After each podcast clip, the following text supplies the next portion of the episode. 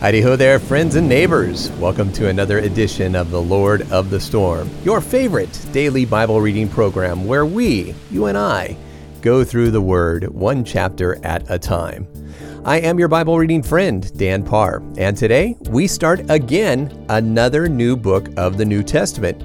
For those keeping track, this is our fourth new book in four days which is easy to do when the books are only one chapter long, like 2nd John, 3rd John, and Jude, like we've just read. But today we won't be able to finish the entire book, which is the book of James. And the author of James? Yes, James, who is also a half brother of Jesus. And a lot of people like the book of James because it's all very practical teaching. Let's pray and ask God's blessing over it. Father, as we read your word again today, may we hear your message to us. We ask in Jesus' name. Amen. James 1. This letter is from James, a servant of God and the Lord Jesus Christ, to the twelve tribes that are scattered abroad. Greetings.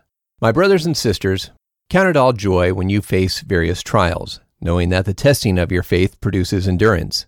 Let endurance finish its work, so that you may be perfected and complete lacking in nothing. But if any of you lacks wisdom, let him ask God for it, who gives generously to everyone and without criticism, and it will be given to him. But let him ask in faith, without doubting, for he who doubts is like a wave of the sea, driven by the wind and tossed around. That man shouldn't think that he will receive anything from the Lord. He is a double minded man and unstable in all his ways. But let the believer who is in humble circumstances glorify God in their high position, and the rich in that God has humbled them, because just like a flower in the grass, they will pass away. For the sun rises with the scorching wind and withers the grass, and the flower in it falls, and its beauty perishes.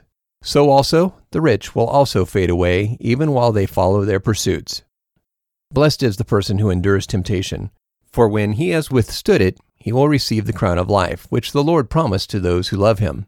Let no man say when he is tempted, I am tempted by God. For God can't be tempted by evil, and he himself tempts no one.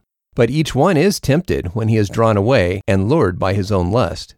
Then the lust, when it has been born, produces sin, and the sin, when it is fully grown, leads to death. Don't be deceived, my loved brothers and sisters. Every good and perfect gift is from above, coming down from the Father of heavenly lights, who does not change or cast shadows. He chose to give birth to us by the word of truth, that we should be a kind of first fruits of his creation. So, then, my loved brothers and sisters, be quick to hear, slow to speak, and slow to become angry. For a person's anger doesn't produce the righteousness God desires. So, be done with filth and wickedness, and receive with humility God's word that is implanted in you, which is able to save your souls. Be doers of the word, and not only hearers, or else you're only fooling yourself. For if anyone is a hearer of the word and not a doer, they are like a man who looks at his face in a mirror and sees himself, then goes away and immediately forgets what he looks like. But those who look into the perfect law of freedom and continues in it, not being only a hearer who forgets, but a doer of the work, they will be blessed in what they do. If anyone among you thinks himself to be religious, but doesn't control his tongue, he deceives himself, and his religion is worthless.